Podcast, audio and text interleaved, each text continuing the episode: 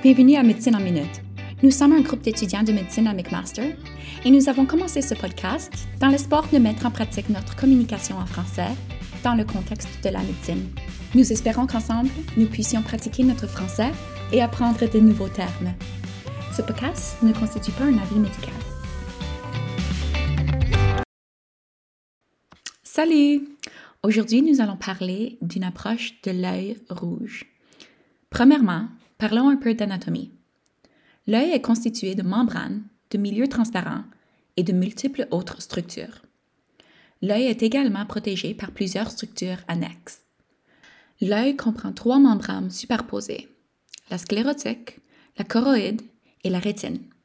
La sclérotique, appelée communément le blanc de l'œil, est une membrane blanche qui donne sa forme à l'œil. La choroïde est une membrane tapissant l'intérieur de la sclérotique. Les vaisseaux sanguins qui la parcourent permettent un apport en nutriments et en oxygène aux différentes membranes et structures de l'œil. La rétine est une membrane recouvrant la choroïde, tapissant ainsi le fond de l'œil. Elle comprend des photorécepteurs. L'œil comprend quatre milieux transparents la cornée, l'humeur aqueuse, le cristallin et le corps vitré. La cornée est une structure cellulaire transparente située à l'avant de l'œil. La cornée est bombée, ce qui fait qu'elle agit comme une lentille. Elle fait converger les rayons lumineux qui entrent dans l'œil. Le cristallin est une lentille transparente de forme plus ou moins ovale. C'est une lentille biconvexe. De plus, le cristallin a la capacité de changer de forme pour ajuster la convergence des rayons lumineux. C'est ce qu'on appelle l'accommodation. L'humeur aqueuse et le corps vitré sont deux liquides transparents. L'un de leurs rôles est de permettre à l'œil de conserver sa forme en exerçant une pression sur les diverses structures. De plus, ces deux liquides comprennent des nutriments et de l'oxygène afin de nourrir les structures de l'œil. L'humeur aqueuse et le corps vitré se renouvellent régulièrement, ce qui permet à l'œil de se débarrasser de ces déchets. L'œil comprend de multiples autres structures comme l'iris, la pupille, le nerf optique et les muscles latéraux. L'iris est la structure colorée de l'œil. Elle comprend d'un trou qui se nomme la pupille. Comme le diaphragme d'un appareil de photo, l'iris peut s'ouvrir ou se refermer afin d'ajuster la quantité de lumière qui entre dans l'œil par la pupille. Le nerf optique est un nerf qui relie l'œil au système nerveux central. Il permet d'acheminer l'influx nerveux jusqu'au cerveau. Les muscles latéraux sont des muscles qui entourent le globe oculaire. Ils permettent de contrôler le mouvement de l'œil. Les yeux rouges sont l'une des affections ophtalmologiques les plus courantes dans le cadre de soins primaires. L'inflammation de presque toutes les parties de l'œil, y compris les glandes lacrymales et les paupières, peut entraîner des yeux rouges. La conjonctivite est la cause la plus fréquente. Les causes de conjonctivite peuvent être infectieuses, par exemple virales, bactériennes ou chlamydiales, ou non infectieuses, par exemple les allergies ou les irritants. Les autres causes courantes des yeux rouges comprennent la blépharite, la pression cornéenne, le corps étranger dans l'œil, l'hémorragie sous-conjonctivale, la kératite, l'iritis, le glaucome, la cellulite orbitale ou préceptale et une brûlure chimique. Une anamnèse approfondie du patient et un examen des yeux peuvent fournir des indices sur l'étiologie. L'anamnèse doit inclure des questions sur la teinte oculaire unilatérale ou bilatérale, la durée des symptômes, le type et la quantité d'écoulement, les changements visuels, la gravité de la douleur, la photophobie, les traitements antérieurs, la présence d'allergies ou de maladies systématiques et l'utilisation des lentilles de contact. L'examen oculaire doit inclure l'évaluation de l'acuité visuelle, les paupières, le sac lacrymal, la taille de la pupille et la réaction à la lumière, la teinte cornéenne ainsi que le schéma et l'emplacement de l'hyperémie. Parlons en plus de détails les différentes causes des yeux rouges.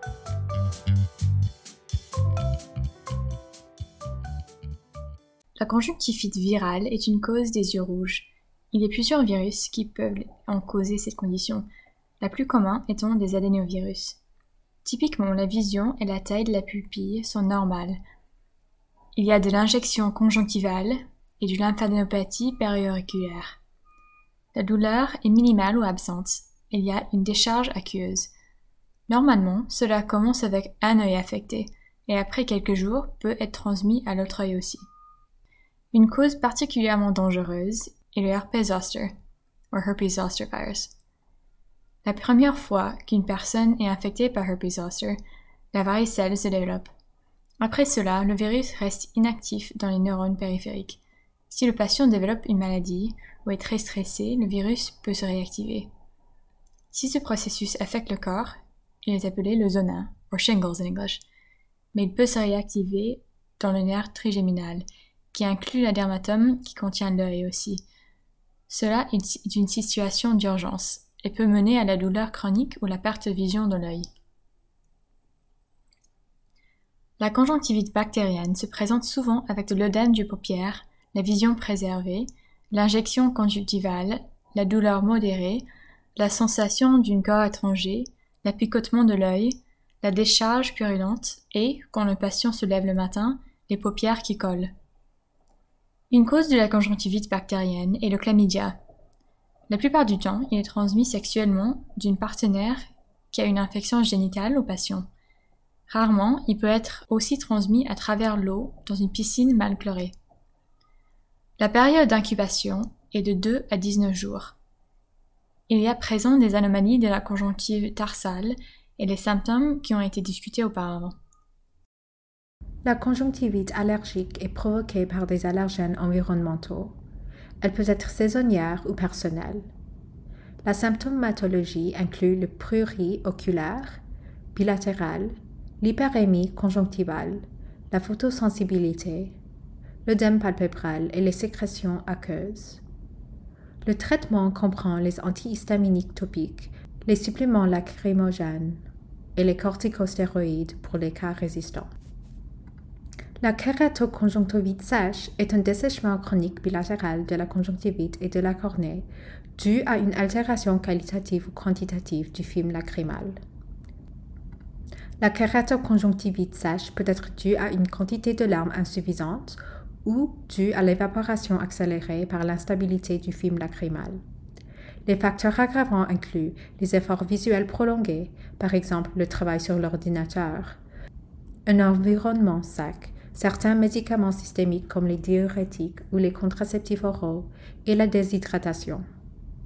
La symptomatologie inclut le prurit, une sensation de brûlure, la sécheresse, la sensation de corps étranger, foreign body, ou la photosensibilité. Le traitement comprend l'utilisation des larmes artificielles.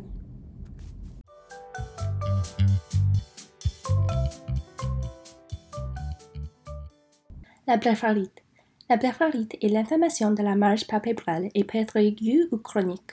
La blépharite ulcéreuse aiguë est habituellement provoquée par une infection bactérienne comme la staphylococcique, mais peut aussi être due à un virus. Et la blépharite non ulcéreuse aiguë est habituellement provoquée par une réaction allergique.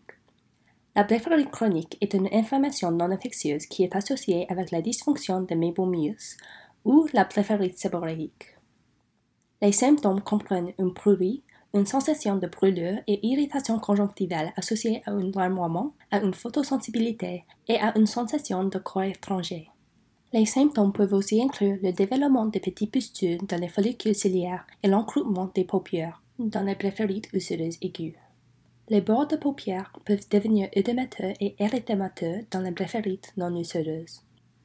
Contrairement à la kératoconjonctivite sèche, les symptômes de la blépharite ont tendance à être plus importants tôt le matin. La blépharite est diagnostiquée par l'examen à la lampe à fente ou slit lamp examination et le traitement comprend les antimicrobiens pour la blépharite ulcéreuse aiguë, les compresses chauds et parfois les corticostéroïdes topiques pour la blépharite non ulcéreuse aiguë.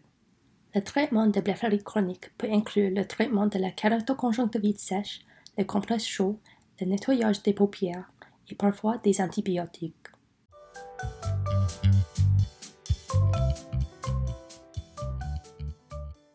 Les abrasions chronéennes. Les ulcérations chronéennes sont des lésions superficielles limitées et peuvent être causées par une mauvaise utilisation des lentilles de contact, des corps étrangers superficiels qui quittent spontanément le cornée ou un corps étranger qui reste coincé sur la paupière supérieure pour entraîner des ulcérations chronéennes qui s'aggravent avec le clignement. Si l'ulcération est causée par un corps étranger métallique, des cicatrices chronéennes ou des dépôts de rouille peuvent se développer. Si les ulcérations sont causées par des lentilles de contact ou un corps étranger organique, une infection peut se développer. Les symptômes incluent une sensation de corps étranger, une douleur, un larmoiement, une rougeur ou un écoulement. La vision est rarement affectée. Les ulcérations cornéennes sont diagnostiquées par un examen à la lampe à fente avec coloration à fluorescéine. Le traitement en cas de corps étranger superficiel est l'irrigation ou l'ablation avec une coton-tige humide ou une petite aiguille. Pour les ulcérations cornéennes, le traitement inclut la pommade antibiotique.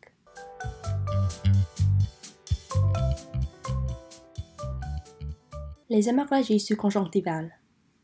Les hémorragies sous-conjonctivales sont des épanchements de sang sur la conjonctive et sont souvent provoquées par des traumatismes locaux mineurs, des tensions, des éternuements ou une toux, mais elles peuvent aussi se produire spontanément.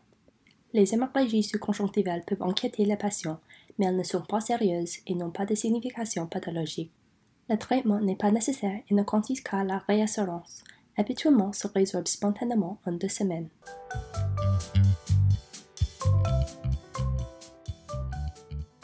L'épisclérite. L'épisclère est une membrane vasculaire située entre la conjonctive et la sclère, et l'épisclérite est l'inflammation de l'épisclère qui est habituellement autolimitée, récurrente et idiopathique. Habituellement, le seul symptôme est l'œil rouge, mais il peut être accompagné par une irritation légère. Le traitement peut inclure une corticostéroïde topique ou un INS pour raccourcir l'attaque.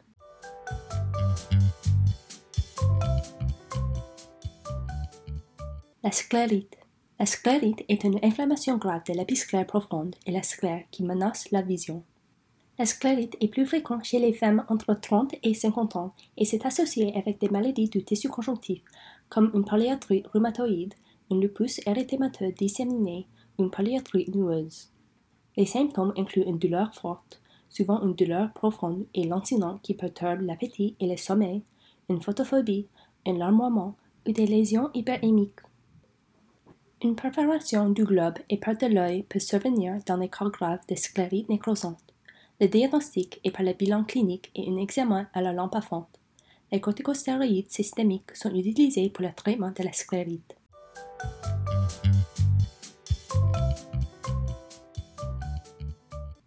La kératite ponctuée superficielle est une érosion de la cornée. C'est un symptôme peu spécifique et les causes peuvent comprendre les suivantes la kératoconjonctivite virale, la kératoconjonctivite sèche, la blépharite et les brûlures chimiques. Une rougeur, un larmement, une photophobie et une discrète baisse de vision sont habituels. Le diagnostic repose sur l'examen à la lampe à fente et le traitement est dirigé contre la cause. Le traitement peut aussi nécessiter des corticostéroïdes locaux si les symptômes sont sévères.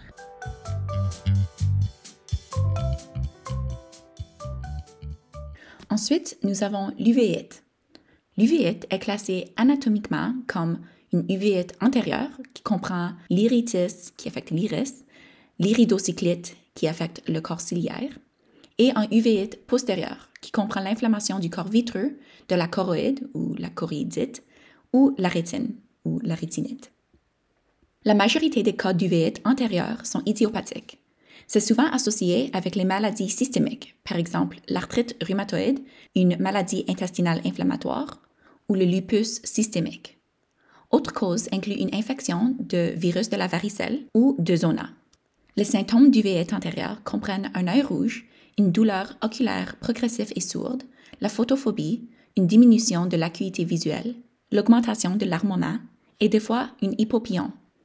Pour le diagnostic, on fait un examen par lampe à fente où nous pouvions identifier les leucocytes dans la chambre antérieure. On peut également faire un frottis conjonctival et cytologie si une cause infectieuse est suspectée. N'oubliez pas de faire un examen approfondi de toute condition systémique sous-jacente suspectée. Comme l'uvéite antérieure, plusieurs cas d'uvéite postérieure sont aussi idiopathiques. Cependant, il est important de savoir que l'uvéite postérieure peut être causée par la toxoplasmose, la tuberculose, la syphilis, la maladie des griffes du chat et des virus tels comme le CMV dans les patients immunodéprimés, le virus Epstein-Barr, la rubéole, le virus de la varicelle et du zona. L'uvéite postérieure peut donner lieu à divers symptômes, mais provoque le plus souvent des modifications indolores de la vision, telles que comme des corps flottants et une diminution de l'acuité. Elle est généralement indolore car la choroïde n'est pas innervée par les nerfs sensitifs. Lors du diagnostic d'uvite postérieure, les signes sont plus facilement visibles après la dilatation de la pupille. L'ophtalmoscopie indirecte est généralement effectuée par un ophtalmologiste. Pour traiter, on nécessite premièrement la consultation d'un ophtalmologiste. Idéalement, le traitement doit être initié dans les 24 heures. Le traitement de l'uvéite dû à une infection est traité avec des antibiotiques ou antivirales. Les uveites antérieures non infectieuses sont traitées par des glucocorticoïdes topiques. Les gouttes ophtalmiques dilatantes sont indiquées si le spasme ciliaire est douloureux ou s'il existe un risque de synéchie postérieure. Les uveites postérieures ne répondent généralement pas au traitement topique. La prise en charge initiale de l'uvéite postérieure comprend généralement l'observation ainsi que des injections périoculaires et parfois intraoculaires de glucocorticoïdes. Les cas graves ou chroniques peuvent nécessiter des corticostéroïdes systémiques ou des médicaments immunosuppresseurs.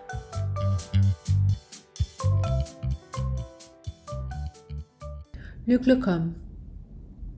Le glaucome constitue un groupe de troubles oculaires caractérisés par une atteinte progressive du nerf optique. Par conséquent, l'hyperpression intraoculaire, intraocular hypertension, peut conduire à une perte irréversible de la vision. Les glaucomes sont classés comme glaucome à l'angle ouvert et glaucome à angle fermé. Le glaucome à angle ouvert est le plus fréquent. Les canaux lacrymaux des yeux sont progressivement obstrués par de minuscules dépôts microscopiques sur plusieurs mois ou années. Ce type de glaucome ne produit pas de douleur. Il est associé avec des taches aveugles qui grandissent lentement. Par contre, le glaucome à angle fermé est moins fréquent et plus dangereux. Les canaux lacrymaux sont recouverts car l'angle entre l'iris et la cornée est trop étroit. Dans ce type de glaucome, la tension oculaire augmente rapidement et les patients ont une douleur intense, des rougeurs, une vision floue, blurred vision, et parfois des nausées et des vomissements.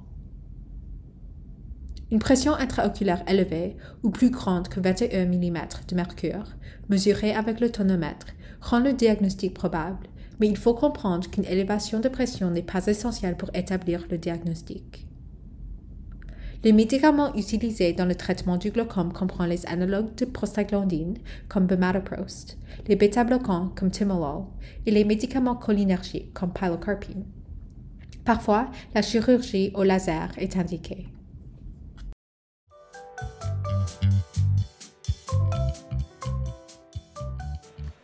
Enfin, parlons de la cellulite orbitaire et de la cellulite périorbitaire ou préceptale.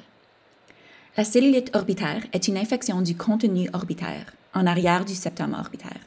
La cellulite périorbitaire ou préceptale est l'infection de la paupière et des tissus périorbitaires en avant du septum orbitaire.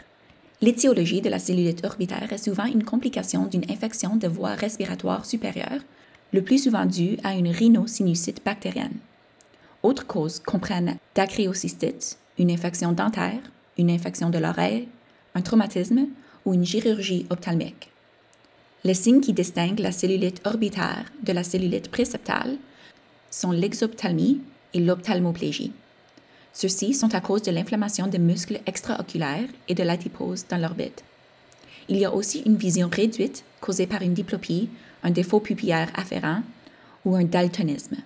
Ces signes sont également spécifiques de la cellulite orbitaire. Les autres symptômes comprennent la douleur oculaire, le gonflement des paupières et érythème, et la chymosie. Ces symptômes peuvent également être observés dans la cellulite périorbitaire. Les patients qui ont une cellulite orbitaire doivent être hospitalisés et traités par des antibiotiques. Les complications incluent l'aveuglement et la formation d'abcès dans la région orbitaire ou dans le cerveau. En cas de cellulite périorbitaire, la symptomatologie comprend des douleurs, un gonflement, de la chaleur et une rougeur de la paupière, et parfois une fièvre. Du fait de l'augmentation de volume et de l'inconfort, il peut être difficile d'examiner l'œil, mais quand on le peut, l'examen montre que l'acuité visuelle n'est pas affectée et la motilité oculaire est intacte et le globe n'est pas repoussé vers l'avant. En cas de cellulite préceptale légère ou non systémique sans fièvre, des antibiotiques oraux et un suivi ambulatoire est suffisant comme traitement. Les complications sont rares.